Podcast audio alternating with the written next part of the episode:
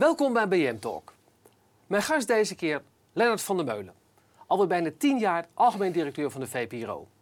Daarvoor was hij zes jaar netmanager bij de NPO en weer daarvoor zes jaar commissaris bij het Commissariaat voor de Media. Lennart, welkom. Dankjewel. Wanneer ga jij de Eerste of de Tweede Kamer in? Niet. Nee? Nee. Ik heb uh, toen ik uh, tussen mijn twintigste en mijn dertigste heel lang in de Tweede Kamer gewerkt. Was hartstikke leuk, maar toen dacht ik, daar ga ik niet zelf zitten. Want het duurt allemaal ook zo lang. Dus een, een commissievergadering duurt vaak zeven uur. Dan heb je drie minuten de spreektijd. En ik, ik trok dat niet. Nee? Nee. Ben je nog wel lid van D66? Ja, en van GroenLinks. Oké. Ja. ik dus... ben eigenlijk de ideale co coalitie. Want Martijn van Dam, die, uh, die staat in, uh, in de BM, Ja. waar, we het, waar we het ook over gaan hebben. Um, die zei dat hij eigenlijk nu pas goed merkt hoe afhankelijk Hilversum is van Den Haag. Van wat er in Den Haag wordt besloten. Ja. Ik kan me voorstellen dat jij de ambitie zou hebben om daar zelf ook eens een keer te gaan zitten. Nee, nee. Dus ik, heb, nee. um, ik ben campagneleider geweest voor D66 in 1994. Ik heb voor Hans van Mierlo gewerkt. Na, in de Kamer. Daarna heb ik bij Aad Nuis op het ministerie gezeten als politiek adviseur. En um, ik vond de ambtelijke wereld eigenlijk te bureaucratisch. En de politiek, zei ik al, dat is, een, dat is ook persoonlijk, is dat allemaal, dat trekt enorm. En ik, ik ben toch meer iemand die ook graag dingen doet. Ja. En dat kan bij de VPRO heel goed, Ja, die combinatie. oké. daar, daar gaan we gelijk over uh, naartoe. Want in je nieuwjaarspeech zei je, het is uh, erop of eronder voor de Ja. VPRO dit jaar. Um, we zullen moeten aantonen dat we een bestel, dat een bestel zonder onafhankelijke omroepen ondenkbaar is. En dat zullen anderen niet voor ons doen. Nee. Um, hoeveel zorgen maak jij je over de toekomst van de VPRO? Nou, over de toekomst van de VPRO niet. Over de toekomst van het bestel wel. Omdat ik vind dat wij met omroepen, als die het goed doen, een hele bijzondere omroep hebben. Namelijk niet een, een, een op land, landelijk niveau een grote moloch. Maar eigenlijk vrij ja, op de Nederlandse maat gesneden onafhankelijke mediaorganisaties. Hm. Dus als ik met een culturele instelling moet samenwerken als de VPRO of met een festival, dan zijn we ongeveer van, de gelijke, van gelijke grootte. Dat betekent dat die samenwerking goed gaat. Dus je kunt heel goed met instellingen, uh, cultureel, maatschappelijk, maar ook zorg, kun je samenwerken op het niveau van een omroep. En bij de NPO zit je er eigenlijk alweer boven. En het leuke van de Nederlandse omroep is dat die nog steeds aardig geborgd is in al dat soort maatschappelijke instellingen. Ja. En dat zie ik verloren gaan als je dat te veel optilt.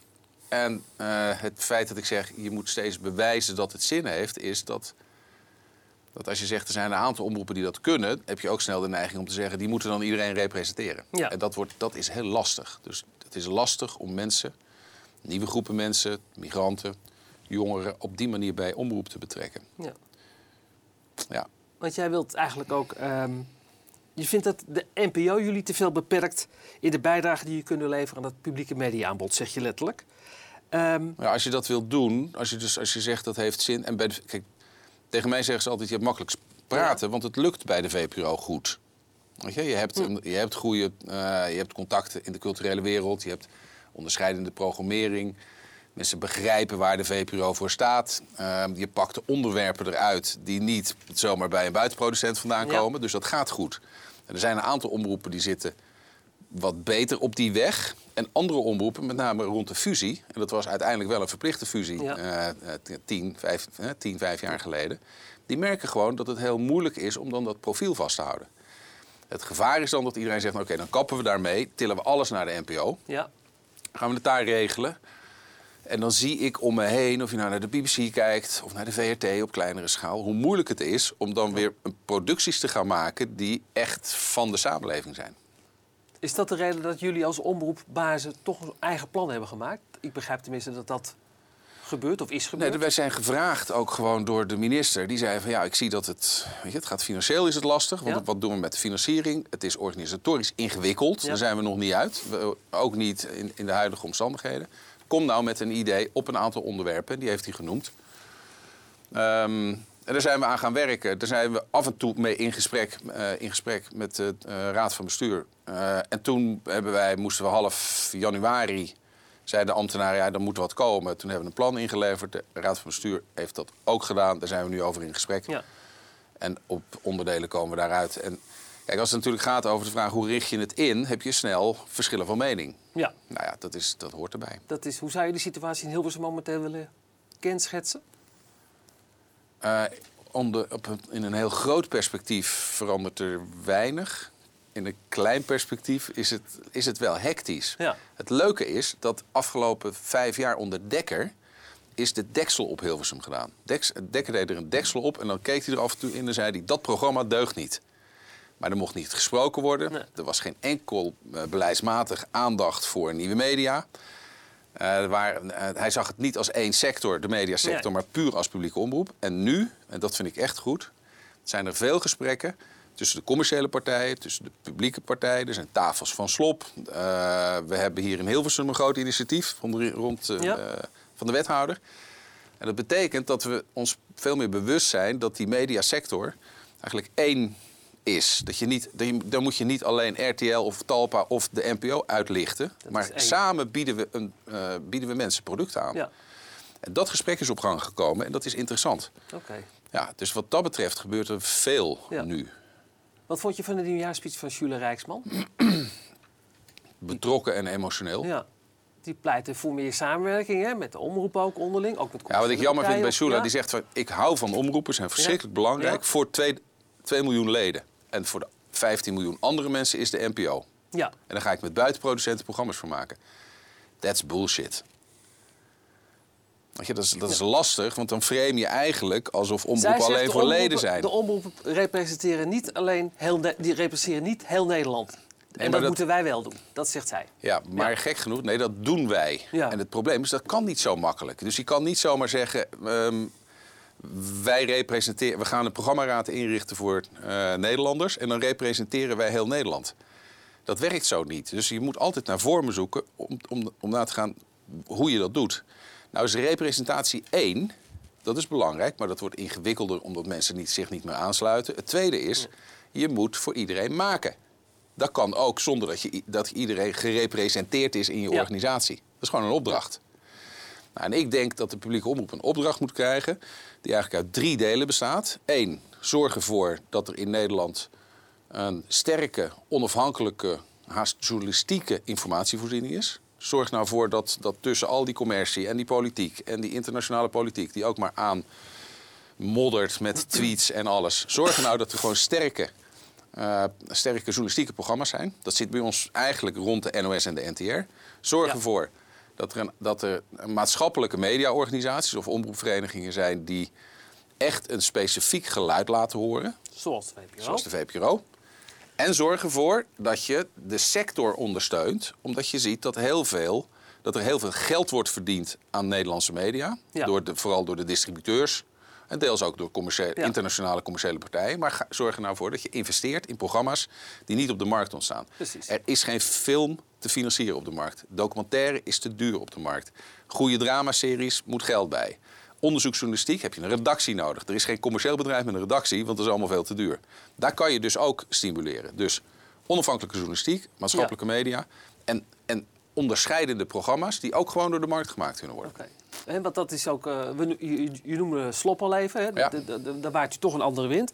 En jij zegt ook de vlucht voorwaarts die hij wil, die, eh, die hij eh, wil maken dit jaar, is tot mislukken gedoemd als we niet meer gaan investeren in de je ziet eigenlijk dat iedereen geld onttrekt aan de sector. Ja. Dus als de politiek zegt geen ster meer, onttrek je 50 of 100 miljoen aan de sector. Want dat stergeld komt niet bij mij in mijn, eh, salaris, eh, dus op mijn salarisstrookje te staan. Dat gaat naar waar. facilitaire bedrijven. Ik zou niet weten wat ik ermee moet doen.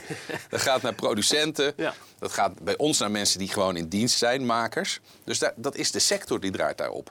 Dus als je de ster stopt, onttrek je geld aan de sector. Ja. Als Vodafone Ziggo miljarden moet betalen voor de 5G-licentie... Weet je moet, kunnen ze dat dus onze abonnementsgelden niet investeren in programma's of Nee. producten, maar dan moeten ze de- bij de overheid een licentie kopen. Nou, en zo trekken al, onttrekken al die partijen geld Ja. eraan. En, dat, en je zult tegen al die partijen moeten zeggen, je moet meer investeren. Ja. Dus Ziggo, zo, Vodafone, Ja, dat- KPN, meer investeren. Overheid, gewoon die 800 miljoen die je nu hebt gereserveerd, blijf dat nou investeren in die sector. En kijk dat je dat goed doet. Ja.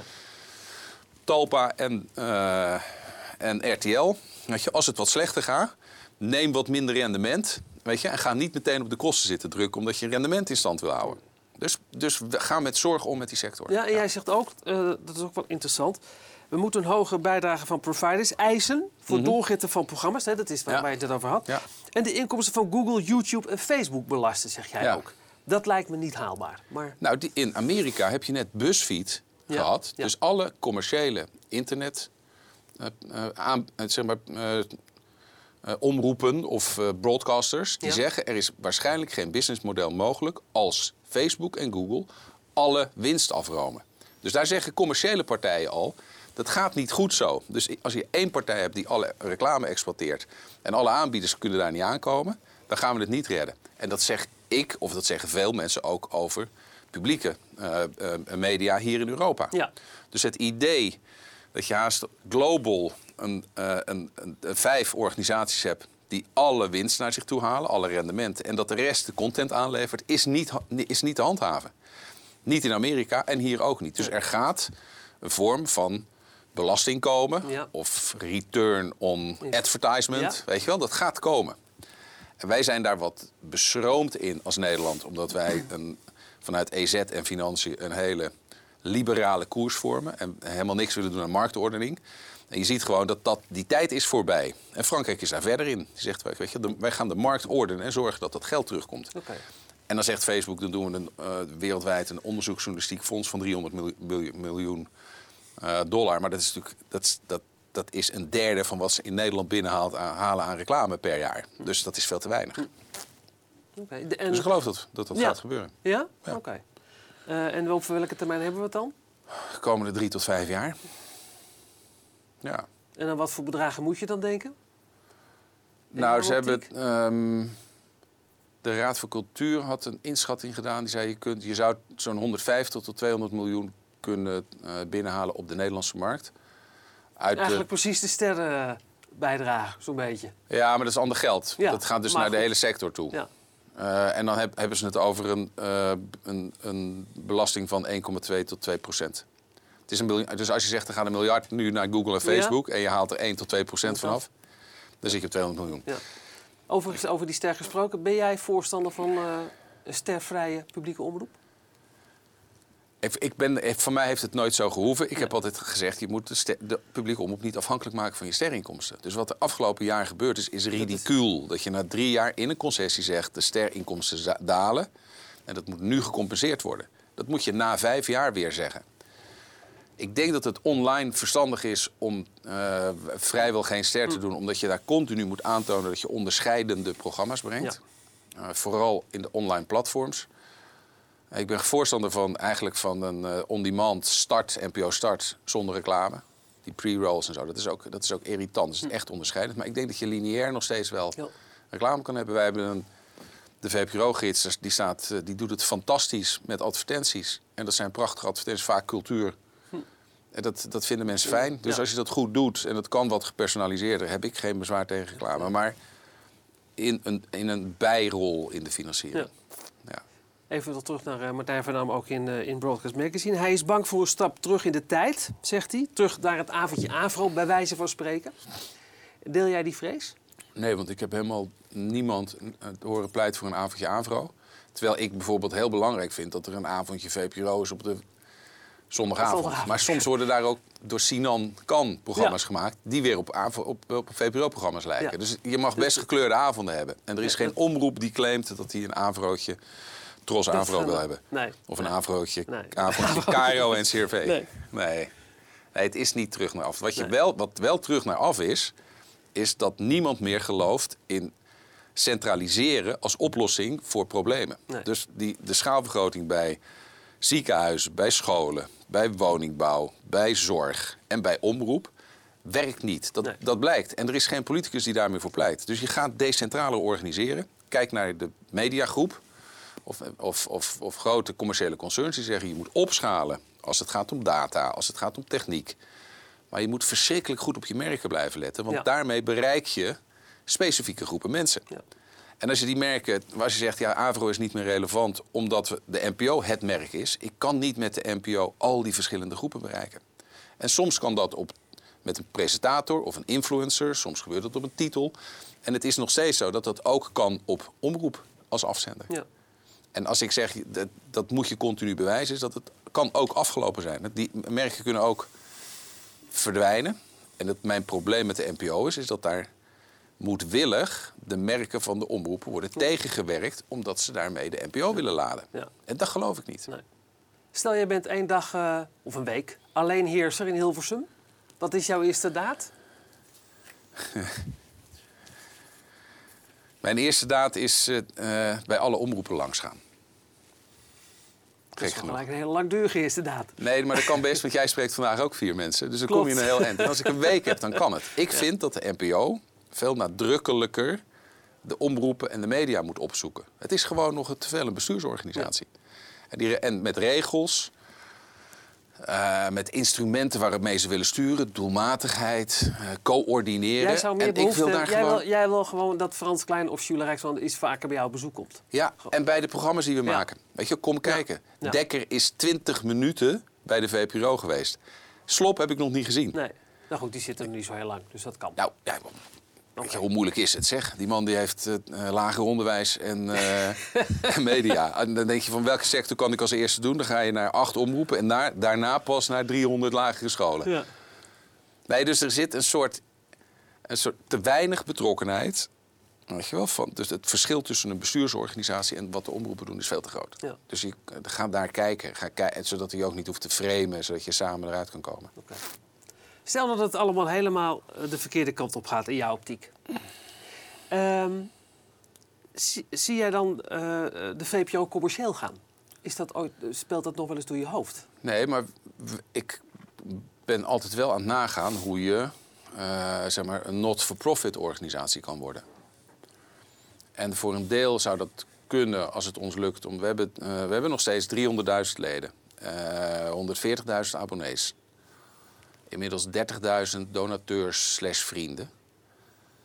En, zo, en die 30 mensen brengen, die, die brengen bijvoorbeeld anderhalf miljoen eh, op aan giften. En daar, geven, daar verrichten wij steeds meer diensten voor. Dus we gaan online een aantal dingen doen. Nou, met die, met die achterban, een beetje wat Veronica ooit deed met de, met de gids of met de Ja. stichting. Maar dan, eh, en ook gek genoeg, dat is ook een hele sterke achterban. Dus daar zit een soort basis. Vervolgens is het zo dat. Eigenlijk krijgen wij per jaar nu ongeveer 6 miljoen subsidie. Dat, zijn, dat is een vergoeding voor organisatiekosten. En alle programma's die we maken, die tekenen we in. Krijgen we, moeten we een begroting bij indienen. Net als een buitenproducent krijg je gewoon één op één gefinancierd. Ja. Dat is Als- hoeveel per jaar? Dat is, bij ons is dat 40 miljoen. Oké. En dan hebben we een gids van 15. Dus weet je, dus zitten zo'n Alles 60 bij miljoen elkaar- gaat ja. erom. Ja. Nou, als, ik, als, je er, als je zou zeggen, je komt buiten het bestel zitten... maar ik kan nog wel programma's maken, ook voor een publieke omroep Ja. of een fonds... dan denk ik dat wij eh, zoveel, eh, dat wij in staat zijn om in concurrentie met buitenproducenten... Hm. gewoon hele goede programma's te maken. En dat we wat extra kunnen doen, omdat je nog steeds die vereniging hebt. En eigenlijk wat geld genereert... Kijk, het rendement dat bij een commerciële omroep van 20% naar de aandeelhouders gaat, dat stoppen wij in de programma's Ja. of in impact en interactie. Dus ik geloof wel dat er, dat er een sterke publieke positie blijft. Zullen minder groot zijn dan, maar, eh, maar in programmaontwikkeling moet dat kunnen. Ja. Niet als ze zeggen we, gaan, we hoeven gewoon helemaal geen programma's meer uit de markt. Maar een tegenlichtredactie. De tegenlicht is het best verkopende programma van, eh, van Ja. de NPO in Europa. Weet je, twee derde van de buitenlandse verkoop, dat zijn tegenlichtdocumentaires.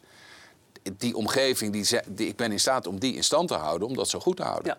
En dat gaat niet zomaar iemand anders overnemen. Nee. Nou, Dus dat geldt. dus Dus, ik geloof dat dat kan. Oké. Maar dat hangt dus zelf van de. Dus dan moet ik nog steeds wel voor 15, 20 miljoen programma's kunnen maken. Ja. voor een publieke omroep of voor instellingen die daar geld voor hebben. Want het komt niet uit de markt. Nee. Ik, ik heb geen. Met mijn programma's, dus als ik ga praten met. Met eh, grote buitenproducenten zeggen ze: Het is fantastisch wat jullie maken. Ik zou, zou het graag met sleet hebben staan. Ja. Maar het zijn allemaal programma's die ik niet kan formateren. Ik kan ze nergens anders uitrollen, want het is heel specifiek gemaakt. Dus het is commercieel niet interessant. Nee. Dus alles wat specifiek is, is commercieel niet interessant, want dat moet je honderd keer kunnen maken. Ja. Ja, dat is, dat is niet typisch VPRO. Nee. Maar de VPO bestaat over vijf jaar nog. Over vijf jaar wordt de VPRO 100 jaar. Oké. dus dan bestaan jullie nog. Ja. Heel goed. Ja. Dankjewel. Geen dat dank. je Vond het leuk. Oké. Ja. Mijn volgende gast is voor u een vraag. En voor mij nog veel meer. Tot de volgende keer.